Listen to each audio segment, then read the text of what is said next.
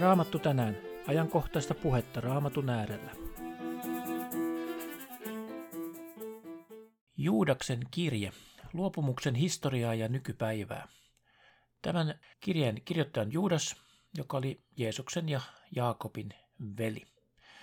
Se on kirjoitettu noin vuonna 65 juutalaistaustaisille kristityille.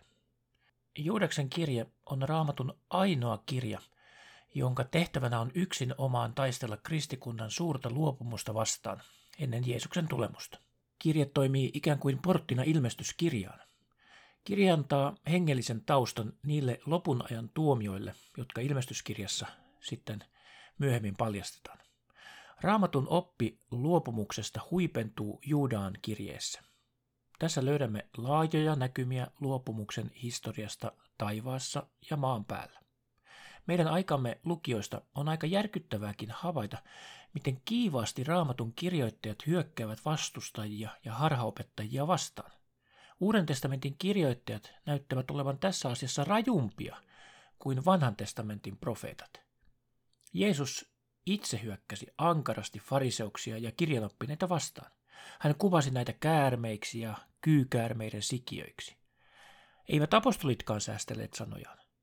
Ja sama armottomuus ilmenee tässä Juudaksen kirjeessä, kun hän hyökkää valheopettajia vastaan. Juudas kehottaa vastustamaan väärää oppia, pysymään totuudessa ja johtamaan myös toisia oikeaan uskoon. Hänen sanomansa kuuluu kaikille kristityille. Juudaksen kirje varoittaa vääristä opettajista, jotka luultavasti edustivat tuon aikaista gnostilaista filosofiaa. Gnostilaiset vastustivat erityisesti kahta keskeistä kristillistä perustotuutta. Eli ensinnä sitä, että Jeesus on tullut lihaksi, hän on lihaksi tullut Jumala, ja toiseksi pyrkimystä pyhään synnittömään elämään. Väärät opettajat pyrkivät horjuttamaan Jeesuksen keskeistä asemaa uskovien elämässä. Jumalan sanan luotettavuutta ja seurakunnan yhteyttä. Juudas kutsuu kristittyjä tunnistamaan väärän opetuksen vaarallisuuden, puolustamaan uskoa ja voittamaan takaisin niitä, jotka ovat eksyneet. Juudaksen aikana väärät opettajat nimittäin väittivät, että sai elää miten halusi, pelkäämättä Jumalan rangaistusta.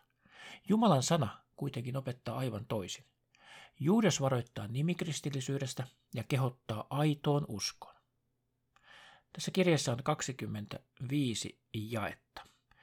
Ja Juudas heti alussa kiteyttää kirjeensä tärkeimmän sanoman, kehotuksen säilyä vahvana uskossa ja vastustaa väärää opetusta. Jakeet kolme ja neljä kuuluvat näin. Rakkaat ystävät, hartaasti olen halunnut kirjoittaa teille yhteisestä pelastuksestamme, ja nyt sain aiheen kehottaa teitä taistelemaan sen uskon puolesta, joka pyhille on kertakaikkisesti annettu. Teidän joukkoonne on näet luikerellut ihmisiä, joista jo kauan on ollut tuomio kirjoitettuna. Nämä jumalattomat kääntävät meidän Herramme armon riettaudeksi ja kieltävät ainoan valtiaamme ja Herramme Jeesuksen Kristuksen. Edelleen jakeessa kahdeksan Juudas kuvaa harhaopettajia, joita nimenomaan tulee varoa. Juudas kirjoittaa näin, he saastuttavat ruumiinsa, halveksivat Herraa ja hänen valtaansa ja herjaavat henkivaltoja. Luen myös tästä kirjeestä jakeet 12, jakeet 14-16 ja 18-19. Näissä kaikissa Juudas lisää kuvaa näitä harhaopettajia ja heidän vaarallista oppiansa ja vaarallista ajattelutapaansa. Nämä ihmiset ovat häpeä tahroja teidän rakkauden aterioillanne, kun he mässäilevät mistään piittaamatta. He ovat paimenia, jotka huolehtivat vain itsestään. He ovat pilviä, jotka tuuli vie ja jotka eivät vettä anna, puita, jotka syksyllä eivät kanna hedelmää, kahdesti kuolleita, juuriltaan repäistyjä. Heistä on myös ennustanut Heenok Aadamista seitsemäs. Katso, Herra tulee pyhiensä tuhatlukuisen joukon kanssa ja panee jokaisen tuomiolle.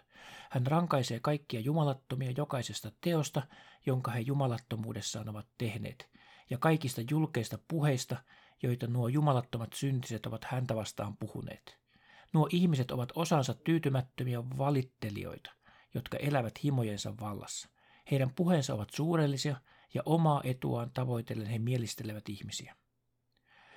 Lopun aikoina tulee pilkkaajia, jotka elävät jumalattomien himojensa vallassa.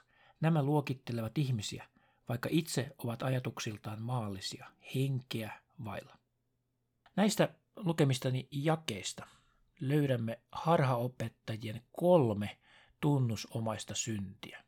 Ensinnäkin, he ovat uneksioita, fanaatikkoja, vailla hengellistä raittiutta. He saavat näynomaisia kokemuksia, jotka vievät heidät hengelliseen mielikuvitusmaailmaan ja jopa pahojen henkien vaikutuksen alaisuuteen. Toiseksi, he saastuttavat lihan moraalittomuudellaan, eli he käyttäytyvät moraalittomasti, myöskin omaa kehoaan vastaan. Kolmanneksi, he ovat ylimielisiä. He eivät halua tunnustaa mitään auktoriteettia, vaan he herjaavat jopa korkeuden, voimia ja jopa henkivaltoja.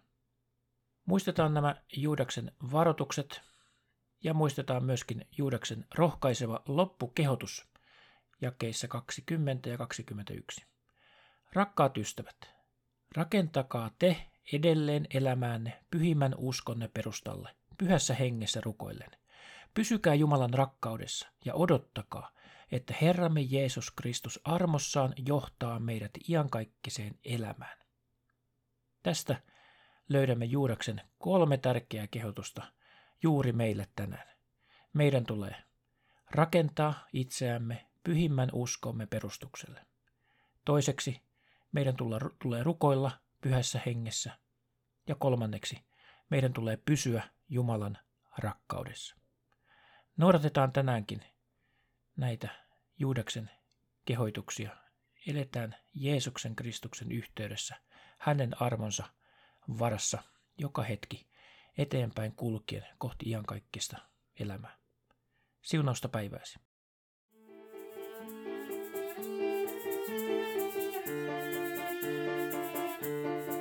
Maranata, Herramme tulee. Herran Jeesuksen armo olkoon teidän kanssanne.